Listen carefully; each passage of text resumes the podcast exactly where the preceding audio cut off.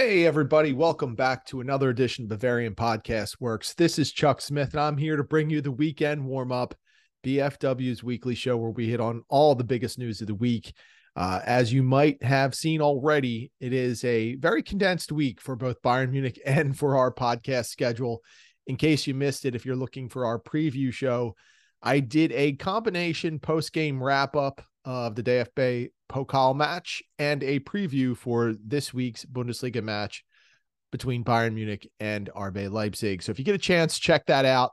That's where you can get all of the game coverage from the Pokal win and also this weekend's big, big matchup that will have huge implications in the Bundesliga title race. So uh, I'm stoked for that game. I know a lot of people are too. RB Leipzig is a very talented side, a very exciting side. I am uh, really, really looking forward to seeing that one and how it plays out, especially after Leipzig pretty much kicked Bayern Munich's butt in the DFL Super Cup, which came as a, a surprise to most people, including myself. Uh, I still think Bayern Munich is a far better team, but this Leipzig squad has enough talent, enough speed, and enough depth to really give Bayern some problems. I don't think it will happen this weekend, but as that Leipzig squad matures over the course of the season, they really could become a thorn in Bayern's side. Either way, uh, you want all of that talk, catch that podcast, which dropped yesterday.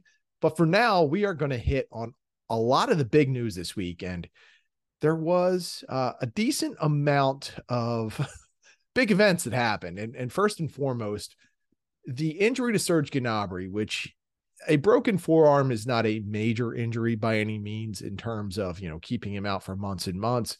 We're looking at a six to eight week turnaround with him being out which is not terrible all things considered. Uh, it was a weird collision with johannes schenk the bayern munich goalkeeper who was on loan at sc prussian munster and at first I didn't really think Gnabry was all that hurt, but the way he was holding his arm, you could tell something was up. And of course, this presents a problem for Bayern Munich and Thomas Tuchel. We know that Thomas Tuchel was very critical of Bayern entering this season with a limited uh, roster. And to lose Gnabry, it sounds weird, but it's probably one of the positions where Bayern has the most depth uh, that wing spot, you could really play any number of players there, but primarily we've seen Gnabry, Kingsley Coman, and Leroy Sané man that position. The good thing is, uh, and it's never a good thing to lose a player to injury. That's let's get that out of the way. I mean, Gnabry was playing well, uh, establishing himself under Thomas Tuchel this season, and it's a shame for him to be hurt. But at the same time, Bayern Munich does have the depth to cover him you know, you have Sane, who's having a career season right now. This is maybe the best he's ever looked. Kingsley Coman, well, not the scorer that I think a lot of people want him to be, is the word I always love to use around him is just he's totally disruptive, and he he has continued to show that he can break down a defense from the outside in. Uh, and we also have Mathys Tel, who is emerging as a super sub, a combination wing striker, someone who can fill both positions on a short term basis right now. Of course, I think a lot of fans are looking to see him play a lot more in the long term. But for now, with this group, Tel has really adapted to that super sub role, has done tremendous with it. Uh, even in the opportunities where he's had a chance to start, Tel has really proven himself he had that one rough matchup, ironically, against RB Leipzig in the DFL Super Cup. But since then, he's been really, really good. Uh, you have to like the progress that he has uh, has shown there. Now, for Gnabry, the break does come at kind of a weird time as well because he has been linked to both Manchester United and Real Madrid, which is very curious. Uh, there has been no indication that Serge Gnabry is looking to leave, and we do know that the turmoil surrounding Jadon Sancho at Manchester United is driving those rumors and and the fact that Erik Ten Hag wants to replace Sancho who will not be rejoining the United team anytime soon. He wants to replace Sancho with a player who can provide the kind of scoring spark that I think United really wanted out of Sancho. And Gnabry definitely fits the bill. He is certainly a player who can score. He's got a nose for the goal. Uh, he can penetrate from the outside and make things happen. And I think he would be naturally a great fit at Manchester United, but I don't think Bayern is eager to let him go. I'm not sure Gnabry is really on the same page uh, with these rumors and would like to go. But if he does, this whole injury does present Bayern Munich a chance to take a look at what it has should a player like Gnabry or Coman decide that they would want to move on. And of course, over the course of the last two months, or not two months, but six months or so, we have seen different rumors linking Leroy Sané, Kingsley Coman, and Serge Gnabry, all with exits. So, in my mind, I'm not super worried about losing any of them, although they would all be big losses. And I know it sounds weird to say that. Um, losing any player the caliber of Sané, Coman, or Gnabry would would be tough, and it would be something that is felt on the roster. But if there's anywhere that Bayern Munich is equipped to absorb a loss of one player, it's probably at wing. And there's a couple of reasons for that. One is Tel who is proving more and more with every appearance that he deserves more playing time and really should be included in a rotation at wing rather than just be considered a super sub. Uh, you know, for years, I think we've all kind of relied on Bayern Munich having four quality wings at all times just because the position requires so much physically out of the players that man it that you need to have that kind of depth. And, and entering this season, I think most people thought that it was, you know, a, a position at Bayern Munich that would be three three men deep. And, you know, with Coman, Gnabry, and Sané, I mean, those are three world class options. And, granted, they all have a little bit of an injury history, but I think most people felt confident in that, but just a little bit unsure about what would happen if there were multiple injuries sustained by those players. Now we know that Tel can aptly fill that spot. Uh, he has shown the dynamicism that that Bayern Munich wants out of its wingers to be able to break down defenses, to be able to get up the line quickly, to use his footwork and creativity to create offense for himself and others. I think that that is a shoe in.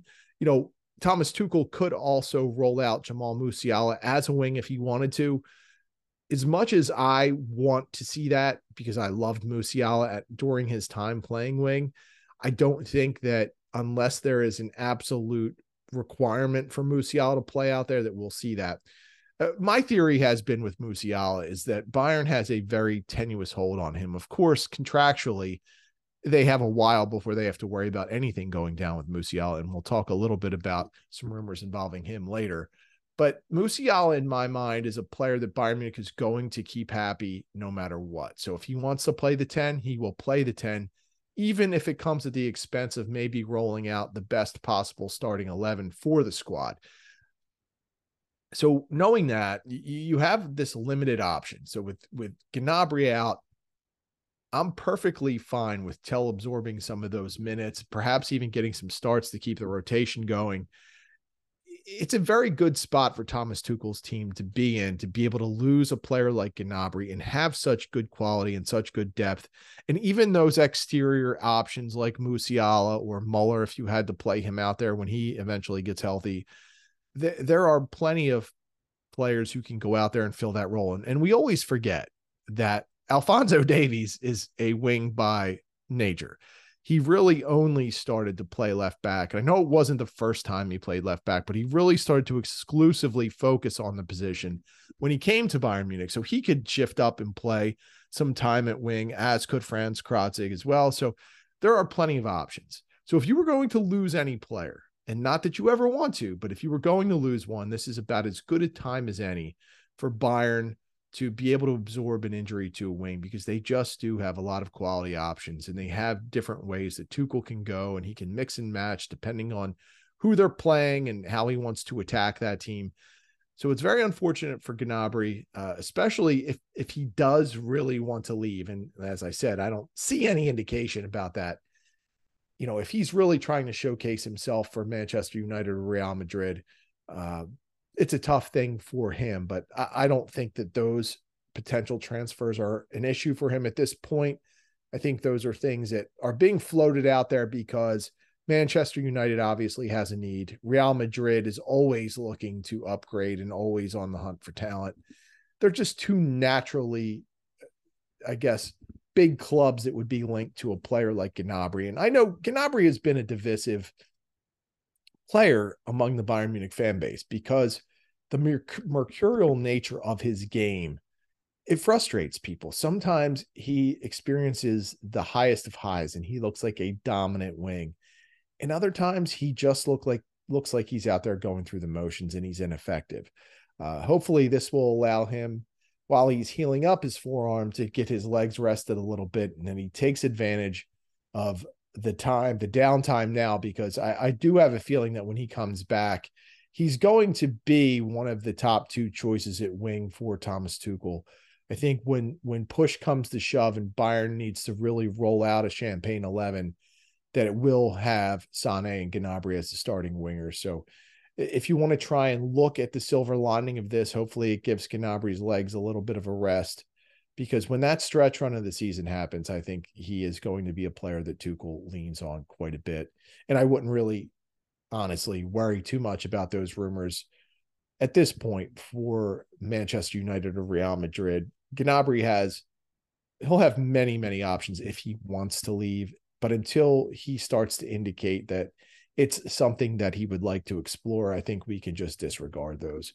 But one of the things that when you assess this injury to Gnabry that you start to look at, and it's been a big hot topic among the Bayern Munich fan base, it is the small roster. And and Tuchel is a is a manager who he's aside of being very outspoken, which again, another thing that we'll cover in a little bit, he is someone who values having a big roster. And when Bayern ended the summer with a couple of holes with not quite the depth that he liked. Tuchel did voice his displeasure. There were also some other stories that indicated, without quoting him directly, that he was unhappy about the situation. But either way, I mean, Bayern Munich was in a tough spot with a couple of players. When you look at a player like Josip Stanisic, it's easy to see that loaning him out would would potentially be a problem for Bayern Munich. Stanisic could play as a center back, an outside back, a wing a defensive midfielder. He could do so many things. It's tough to replace someone like that on the roster. However, for Bayern Munich to really understand what they had in Stanisic, I think that he had to go out on loan. And we've covered this topic before, but Stanisic is really at the make or break point of his career. Bayern needs to figure out if Stanisic is going to be the kind of player who could either eventually be a starter for them or be a top sub that they can depend on in, in big situations. And we've seen glimpses of what Stanisic can do, particularly playing for Croatia and in some of his appearances with Bayern Munich. He can play at a top level. Can he do it consistently? And I think the goal for Bayern Munich was to send Stanisic to Leverkusen, knowing that they were going to be a strong side, knowing that Stanisic was going to be able to get a chance to play in Europe, that he was going to be able to play in high level matches in the Bundesliga, I think that was the intent. And it's been kind of mixed so far. He probably hasn't gotten the amount of playing time at Leverkusen as he would had he stayed at Bayern Munich. But it was still a necessary step for the player to go out on his own and for Bayern to be able to look from afar and assess the situation. If Stanisic was playing right now, if he was on the roster right now at Bayern Munich, he'd be playing because they need him to at Leverkusen, he's out there competing and he's only going to play if he wins the job or if he wins playing time that particular week. And, and I think that says a lot because it will allow Bayern Munich to assess the situation properly. Either way, we all can acknowledge that letting him go was a risky move. And at this point, right now, it does seem like it's turning out to bite Bayern Munich, even if it was a good move for the player. Other players that were loaned out, Arijon Ibrahimovic, Gabriel Vidovic, Paul Wanner. Those are also players that, if they were still on the roster right now, might have gotten some quality time so far. But again, those were all necessary moves. Vidovic himself needed another loan stint after a pretty disastrous spell last season with Vitesse. Wanner and Ibrahimovic are two players who have very good potential and they are well thought of but they need to spread their wings elsewhere for Bayern to accurately assess things. Wanner has hit a bit of a plateau in his career, mostly due to a combination of illnesses and injuries. Unfortunately for him, it's sounding a lot like the the Fiete Arp situation in Bayern, where he could never stay healthy enough to to establish himself. The only difference is Wanner was younger. Wanner has still has not fallen into that trap that Arp fell into and feeling sorry for himself and lamenting the situation. And Wanner still has a chance to capitalize on all of his talent and all of his potential, which Arp unfortunately never could. And and that's a really sad thing for him. And we've covered this before, but to see a young player come in and, and some of the situations that he got caught up in with depth and then fall victim to injuries and illnesses, it's tough to watch talent go wasted. Unfortunately, it seems like Arp will never be able to realize that potential that he had. For Wanner, he he's in a good spot. He's going to have a, ch- a lot of chances to play this season, and it made sense. For Ibrahimovic, he is yet to really make an impact on his Serie A alone. It would be great to see him get more playing time. But these are all decisions that were made because Bayern is looking to see what they have in these players. So when Thomas Tuchel was complaining about that small roster, there were a lot of reasons why Bayern made the moves they did. And, and they did add some good quality depth pieces in the offseason that that really do complement the squad and give them versatility. I mean, right now we're seeing that Conrad Laimer can aptly play as a midfielder and also as an outside back. We all know that Raphaël Guerreiro can can do the same. He can also play some wing. Uh, Frans Krätzig was a very nice uh, revelation, really, because – he has shown that he can be moved around a little bit. I'm sure that he could play in the midfield. That's his natural position as an outside back, which is where he's really making his name, and even as a wing. So Bayern is looking to to fill those open spots that Tuchel was worried about with some of the players on the roster.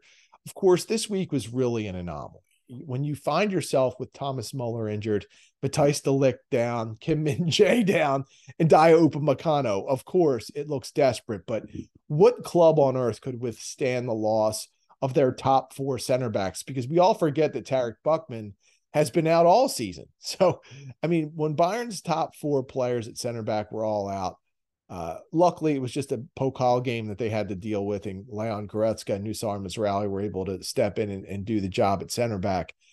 It, it was really a situation that goes to the extreme, and I'm sure that Upamecano and Kim Min Jae, if they absolutely had the play, could have probably turned in decent performances. But given the nature of the opponent, I don't think Tuchel wanted to risk anything, and he was perfectly comfortable playing Goretzka and Mazraoui at, at center back positions because he knew it was not going to hurt the team.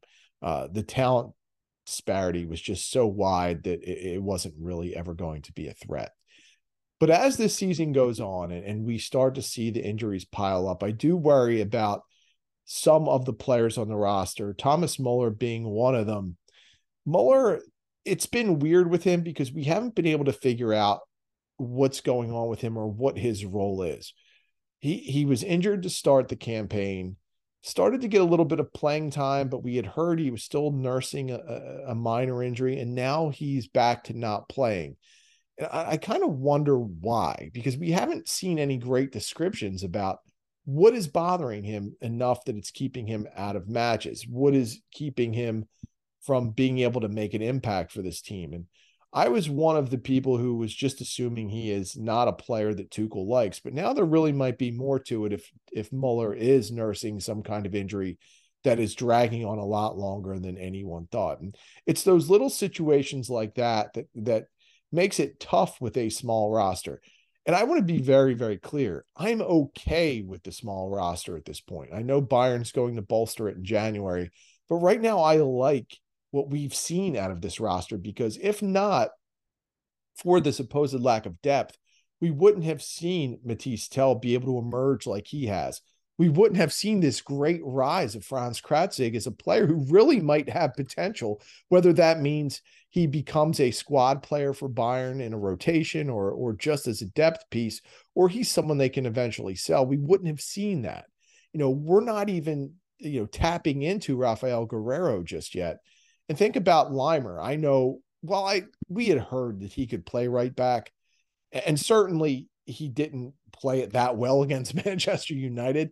But in his other appearances, he's been really good at it. And we probably would not have seen that if not for the thin roster. So, in my mind, it was okay to approach this first half knowing that the roster was going to be a little bit thin because it, it was going to give Tuchel the opportunity to test out some of these other players to see what the club had in, in bodies like Tel and, and Krätzig who have taken advantage of it. And, and sure, I mean, there was a, a massive amount of risk with that, but I think that the club was very confident in the talent level of these players and being able to step in and make things happen. And when you start to get Guerreiro back into the mix, you're going to add another solid player who can fulfill many roles. So the first half of this season, I think it's okay for Bayern to have approached it this way. Would it last over the course of the entire campaign? I, I don't know, but I do think Bayern will be prepared for that and they will invest some money. How they do it and who they do it on are, are two things that we'll see in January. But I do think that it's okay to have the small roster right now, and it's actually worked out very much uh, beneficially for Bayern Munich at this point, and it has really opened up my eyes as to what the talent level is for some of the younger players that Bayern Munich has had on campus. Uh, we're going to take a quick break right now, but when we come back, we're going to hit on some other transfer rumors involving Jamal Musiala and Florian Wirtz, which came out of nowhere. Uh, we're going to take a look into Thomas Tuchel and why there's such a divide among the Bayern fans about him. Then I've got some random thoughts that I wanted to hit on. So uh, stick with us. We'll be right back.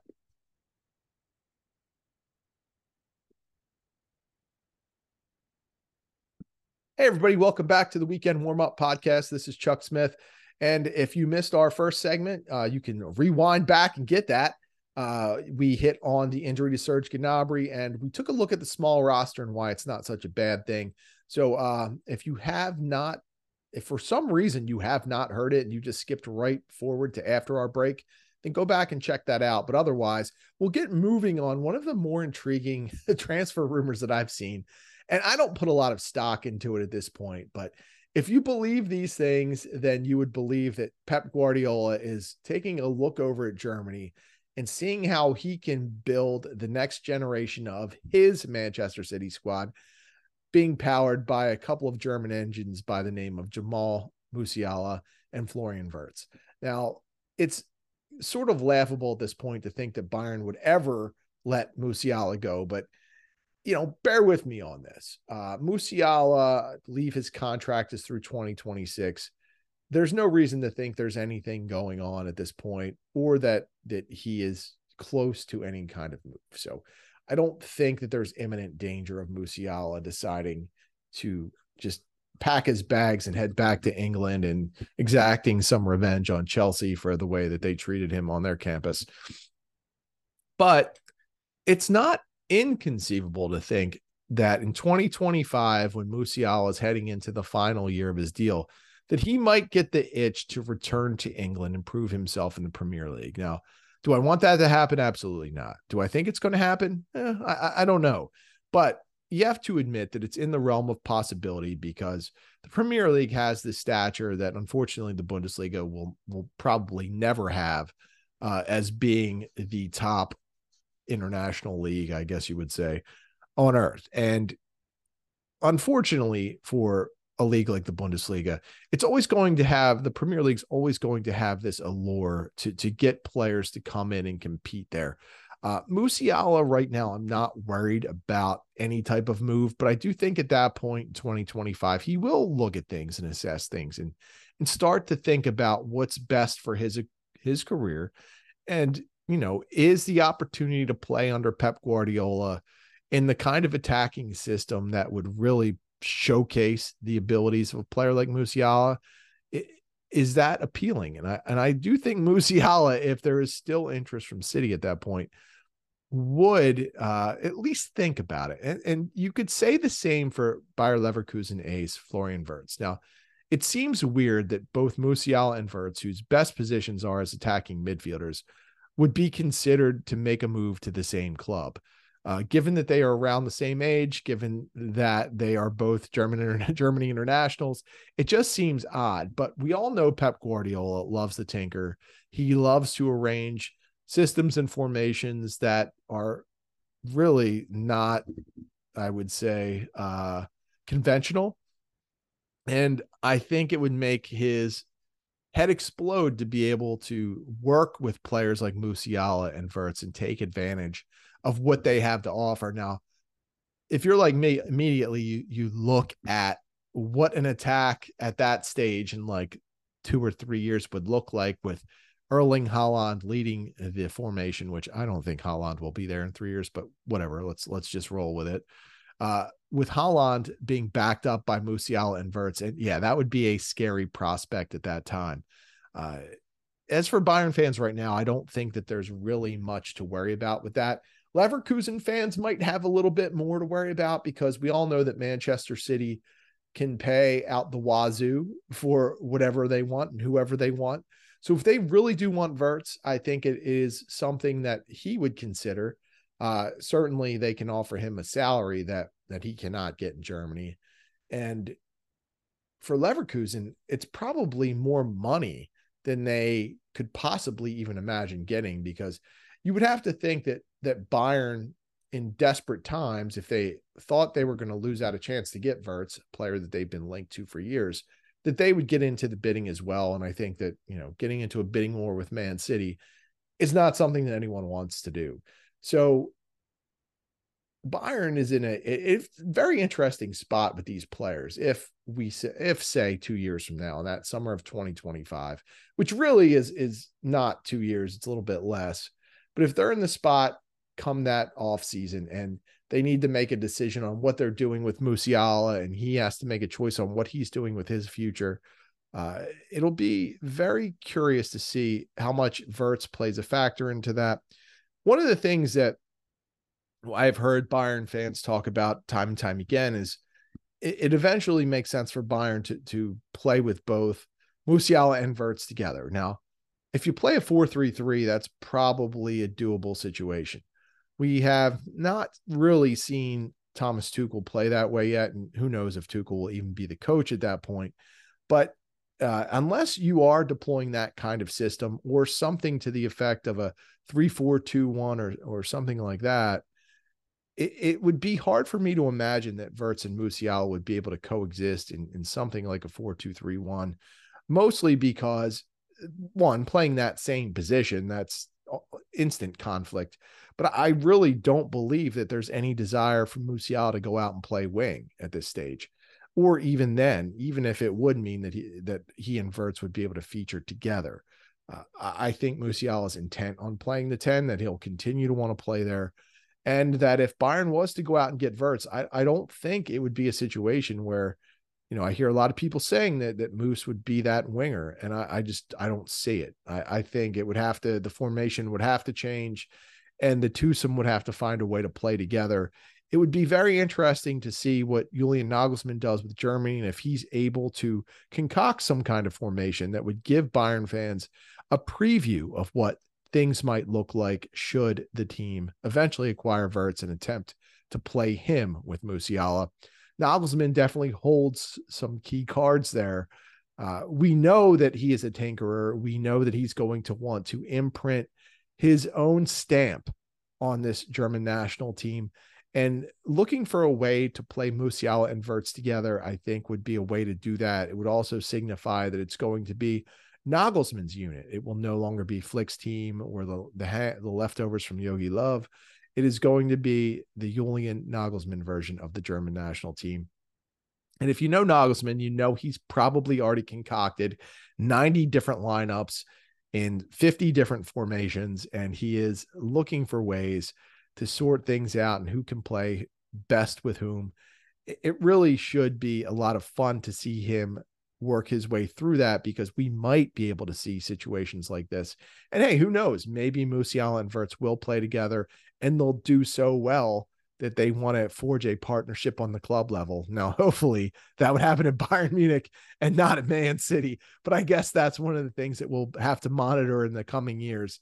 Uh, as I said, it would given that Musiala is already at Bayern and, and Wirtz has been very closely linked to a Bayern Munich move at some point in his career, uh, it would not shock me to see the situation develop to where Bayern has both players but Man City, knowing Man City and knowing Pep Guardiola, if he decides that he's going to stick around that long, it could be an instance that they could really make a hard push to get both players, and financially, they wouldn't feel the hit really at all. So, definitely something for fans of the Bundesliga to keep an eye on. But right now, I, would believe there's no imminent danger for either Bayern Munich fans or Bayer Leverkusen fans to lose uh, two of their most popular players. And speaking of Tuchel, Tuchel has become the lightning rod for all discussion surrounding Bayern Munich. I guess I should get my thoughts out on Tuchel right now. I think that Tuchel's a, a good coach. I think that strategically and tactics wise, his plans make sense. He has good ideas. I don't necessarily always agree with them, but I respect his mind. I respect that he's won titles. He, of course, won the Champions League with Chelsea. I think that there are a lot of things about him that are good qualities for a coach. There are some other things about him I, I think take away from all of the good stuff that he brings. I think that he's abrasive. I think he's quick to make judgments on players. And I think he is reluctant to change. And I think all of those things over the course of time at Bayern Munich could be nails in the coffin for him, so to speak. But right now, it's really come down to this battle between fans who are either pro Tuchel or anti Tuchel. And I really do feel like I am in the middle on it. Like I was very skeptical that a player or that a coach like Tuchel could come in and do the job last season at Bayern Munich to the point where, well, at least to get Bayern to the point where the club executives wanted him to get them to, which is a treble it was not going to happen in my mind, and it didn't happen. For once, I, I was right on something. Uh, Tuchel is not the kind of person that can come in immediately and, and really do what he wants to do because it takes him some time to figure out what he has, what he can work with, and how it should be set up. There were there were always going to be growing pains, and even the start of this particular season, there were going to be some pain points. And while those pain points have not resulted in the losses, the football was very choppy in the beginning, especially attacking wise. And there will be periods of that. Uh, you know, I don't worry so much that those things will be worked out. I think as the players get used to having Harry Kane there, this the situation will really sort itself out. But I think tactically and strategically, Tuchel will be able to help the team work through that. Where I do worry about Tuchel is when he enters into these phases where, you know, as I said earlier, we don't know what's up with Thomas Muller. We don't know if the injury is much worse than has been stated, or if it's really been bothering him so much that his cut in playing time is is driven by that. But that's a situation where it looks like Tuchel hasn't been able to figure out how to use Muller or maximize him. Now, I will say this in Muller's appearances this season, I think he's been very good. I think I still think that playing Muller and Musiala together is the way to go for this team, but the that those words fall on deaf ears. I think with with Tuchel, you look at Goretzka and how he has performed. Tuchel, in my mind, had his own mind made up about Goretzka that he did not want to play Leon Goretzka. He wanted to move on, and one way to do that was to force feed Konrad Laimer into the lineup, show Goretzka he's no longer a starter, and hope that he would push for a move. It didn't work simply put, Laimer's not as good as Goretzka. Goretzka has taken his game back up to the level where I think a lot of people had hoped he would be all of last season. Uh, Goretzka himself is a divisive, divisive figure because so many fans don't like him these days. Uh, but I think he's went out and he's proven himself so far. He's had a really good season. I think there's zero doubt that Julian Nagelsmann will call him back up to the German national team in a couple of weeks uh, in in my mind, he's been a big winner from these first few weeks of the season. Uh, it, it did it didn't surprise me that there was going to be at least one issue between Tuchel and a player, and it looked like he he was trying to avoid having a conflict with Goretzka because Goretzka is a huge personality in that locker room, but he was trying to get the message across that you're not my guy. It might be time for you to to look on and and and you know, luckily for Bayern Munich, Goretzka did not get swayed by that, believed in himself, and has really gone out to have a good season. The other Tuchel victim has been Matthijs de who, again, it's been a little bit hard to read his situation because he's been battling a bit of a nagging injury and then, of course, sustained another injury. So it's been tough to read into what is going on between Tuchel and De Ligt. We did see some stories break last week indicating that that Tuchel has several issues with how De Ligt plays. And it's tough for a lot of fans to process that because when you watch De Ligt play last season, he was by far Bayern Munich's best center back, and it wasn't even close in my mind. Listen, not Dayot Upamecano, with the exception of a couple of games, I thought had a great season as well. I I just rated De Ligt that much higher. Uh, I, I in in reality, like it's great to come into a situation where De Ligt, Dayot Upamecano, and Kim Min Jae are your three options at center back. By all means, like that's a, a great place for a club to start. But it didn't make sense as to why De Ligt was suddenly out of favor. And it does kind of seem like Tuchel was not keen on De Ligt, that he wanted to ride out Upa, Upamecano and Kim Min Jae, but we had a couple of iffy performances there from Upa and Kim Min Jae, uh, who, by the way, fans, it's okay to criticize those players when they when they're not at their best. Uh, it's become a little bit abrasive if you say anything. I'm not even talking about me, but anyone who tries to say like Upamecano or Kim Min Jae has an off game, they it's like they automatically get attacked. Simply not the case. You, they are going to have off games. They have had off games this season. Uh, De Ligt will have off games, but I think that that's all key in Tuchel being able to manage those players and be able to figure out a way to maximize what they bring to the table and, and to rotate them. And, and what concerns me most about Tuchel managing those players is he just doesn't seem willing or eager to to make that decision to rotate them and really get the best out of them. Um, and, and, again, maybe that's driven by the fact that De Ligt has been banged up, and maybe eh, like Muller, his injury is more nagging than we all thought it was. But those little things, when you have, I don't want to call them issues, but when you have certain discrepancies between what a player appears to want and what a coach appears to want with big figures like Muller and Goretzka and De Ligt, those are the the parts of Tuchel's management style that I worry about because those little things can cause cracks in the foundation of a season. I'm not saying that that those situations are going to be the downfall of Tuchel or they're going to ultimately cause Bayern Munich to fail to achieve its goals.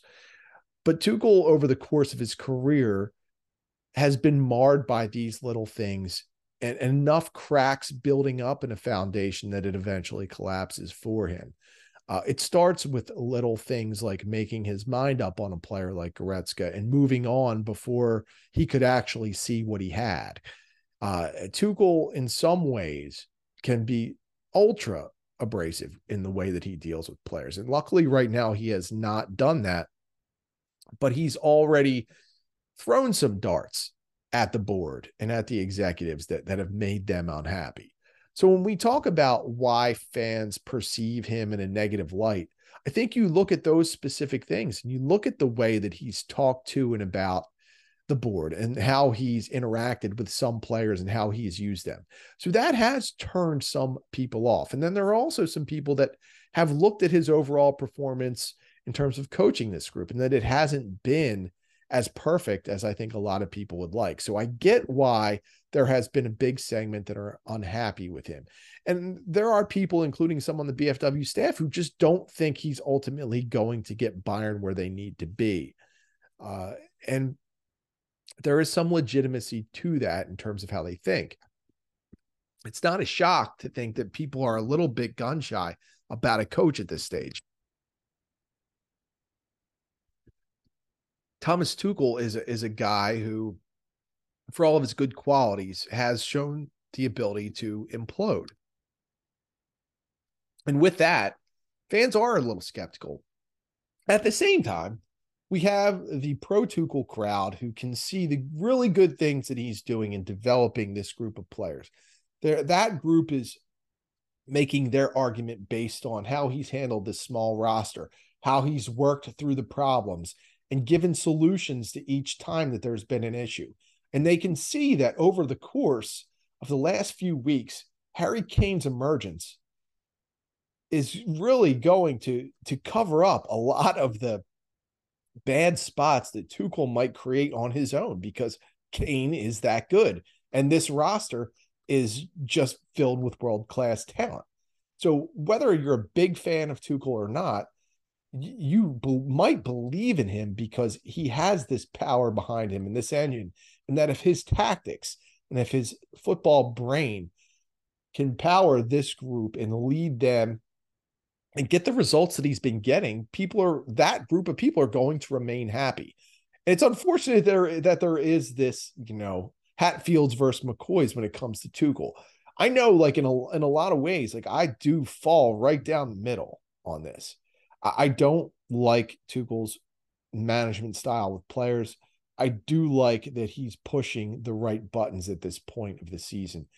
When it comes down to to what side would I be on, the Hatfields, the pro Tuchels, or the McCoys, the anti Tuchels, I would probably be the segment living in those hills brewing moonshine. Okay. Like that's what I would be doing. I'd probably be staying out of the fight because right now I'm not really pro or anti. I'm just absorbing what he's doing right now. And over the course of the season, I'm sure I'll fall on one side of that fence. But right now, I think that he's done a lot of good things.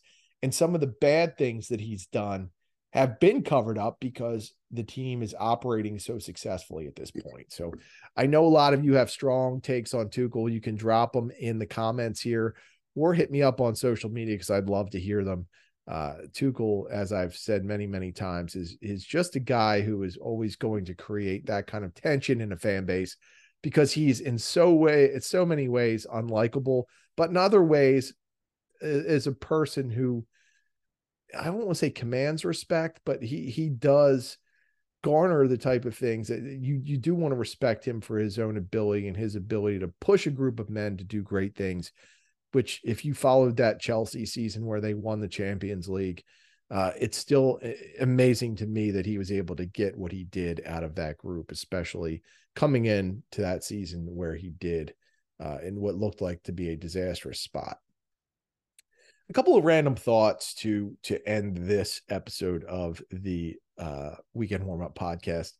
Uh, it's not really football related, but it's it's me related. So I I think I've told this story before uh, I, you know, I was scrolling through the news and I saw that uh, Terry Francona was going to retire from Major League Baseball, and I believe I've told this here. Uh, I did have an interaction once with uh, Terry Francona, and I, I think it's a, a, funny story because it, it it tells you a lot about me and it tells you a lot about him without really having to say a lot. When I was a 20 year old intern uh, for Comcast Spectacor, I was uh, given the job of taking an Eric Lindros signed jersey to the Richie Ashburn golf outing. So my big task for that day was to to be the person that took this autographed jersey of, of course, Eric Lindros, one of the great all-time flyers. Uh, unfortunately, his career was really cut short by injuries, including a massive concussion problem. But at the time, he was one of the biggest stars in hockey, if not the biggest star. It was the summer of 97. The Flyers were just coming off of getting their doors blown off in the Stanley Cup finals by the Detroit Red Wings.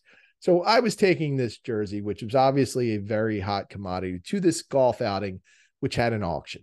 So I had to go hang out there all day. They gave me the special badge. I was just kind of absorbing the thing. And at this event, it was mostly all local Philadelphia sports celebrities, many members of the Phillies, the Eagles, the Flyers, the Sixers. They were all there.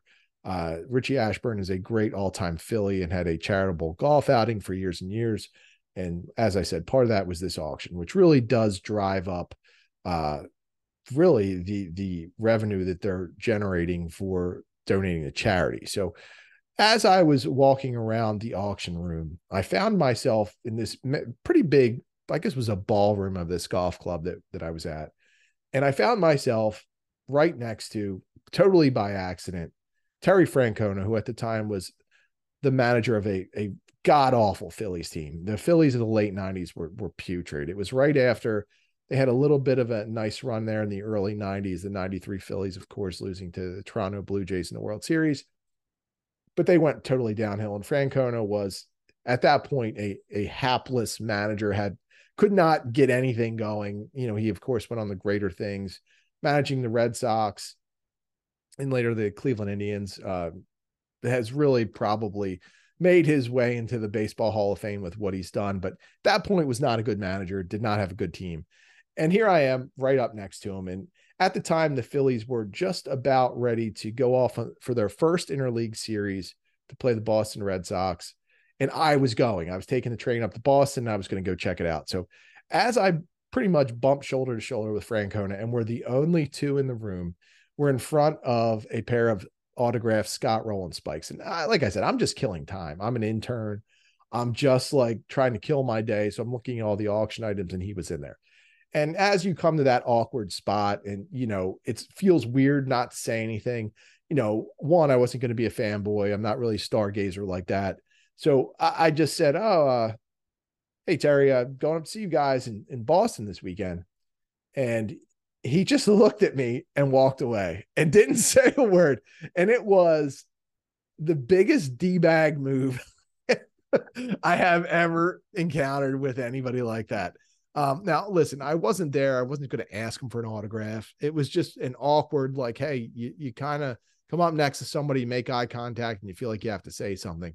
And the fact that he just like looked at me with such disgust and walked away, that never left me. And listen, maybe he was having a bad day. Maybe, maybe he's just a real jerk. I, I don't know. But I always remember that story, mostly because I think it's funny it's always something I tell my friends, and it's become like a pretty notorious story among my group of friends because Terry Francona absolutely dissed me like that. Uh, so he's always held a a spot in my heart, my my cold black heart, as someone who I dislike since that moment. So uh, to see him retire uh, no love lost for me. Um, but you know, kudos to him on a great career anyway, despite the fact he dissed me face to face at a charity golf outing auction event. The other thing that it made me think of is one other awkward interaction, and this was not with any type of celebrity, but when I was a uh, office drone and I used to go out every day and get coffee and you know, being the cube dweller, it's like you, you get like a half hour for lunch or whatever. You just want to get away from your computer. And I know many of you can relate to that, especially if you were came up working in those early 2000s and what the office scene was like back then. Cubes, high wall cubes everywhere. You know, you're stuck in front of your computer. It's like, you know, just doldrums, right? Like everybody gets sick of that. So my big thing was every day at my lunchtime, I would go out, I would drive to the closest Wawa, I would get a coffee, and like you know, you're just kind of vegging out because you just want to be anywhere but work. So I'm filling my coffee, and out of nowhere, there's this extremely attractive girl next to me. Now I'm married at the time, so it's not like I'm out there looking, right? And certainly she was not interested in me. But again, you're right next to someone, you make eye contact and she just said hi. And she's probably saying hi because she felt sorry for me because I probably looked like I wanted to, to kill myself because I was just stuck in the, the, the middle of another boring workday. And as I'm sitting there putting the lid on my cup, I just have nothing to say. And I just say, good coffee. That's all I mustered out of my mouth. And the girl just smiled and walked away. And then I thought about that. I'm like, what a moron. Again, not looking to hook up with the girl or anything, but it just what an idiot. What kind of response is that when you're just even making casual conversation? Could have just said hi, could have said what's up, could have said anything. Wasn't going to ask for digits, obviously, but I could have just said what's up or hi. No, I say good coffee, like some kind of caveman. So, lesson learned from these two stories. If you're at like a social interaction and you bump into me and you say hi, one, I'll probably have some kind of stupid response but two, if I bump shoulders with you and I say something to you and I initiate the conversation, just make sure you look at me with disgust and walk away, and then I'll know you heard the Terry Francona story. So that'll about do it for that. I just wanted to uh, tie you guys into those stories and, and wrap those up with a bow. Uh, it kind of popped into my head once again. So hopefully you enjoyed uh, hearing about how inept I am socially and, and why I'm an idiot. So uh, you can get me at the Barrel Blog on Twitter. You can get the site at Bavarian FB Works. You can get our tweetmeister Tom Adams at Tommy Adams 71. You can also get I Need No Name at BFWINNN. And you can get Siler at CYL3R. I don't know why he did it that way. I'll have to talk to him about his Twitter handle because it makes it difficult for me to do this. But check him out on Twitter as well. Give him a follow. And as always, you can get all of our great podcasters and writers at BavarianFootballWorks.com. Have a great weekend. Enjoy the match. Have a couple of beers on me, and we'll see you next time.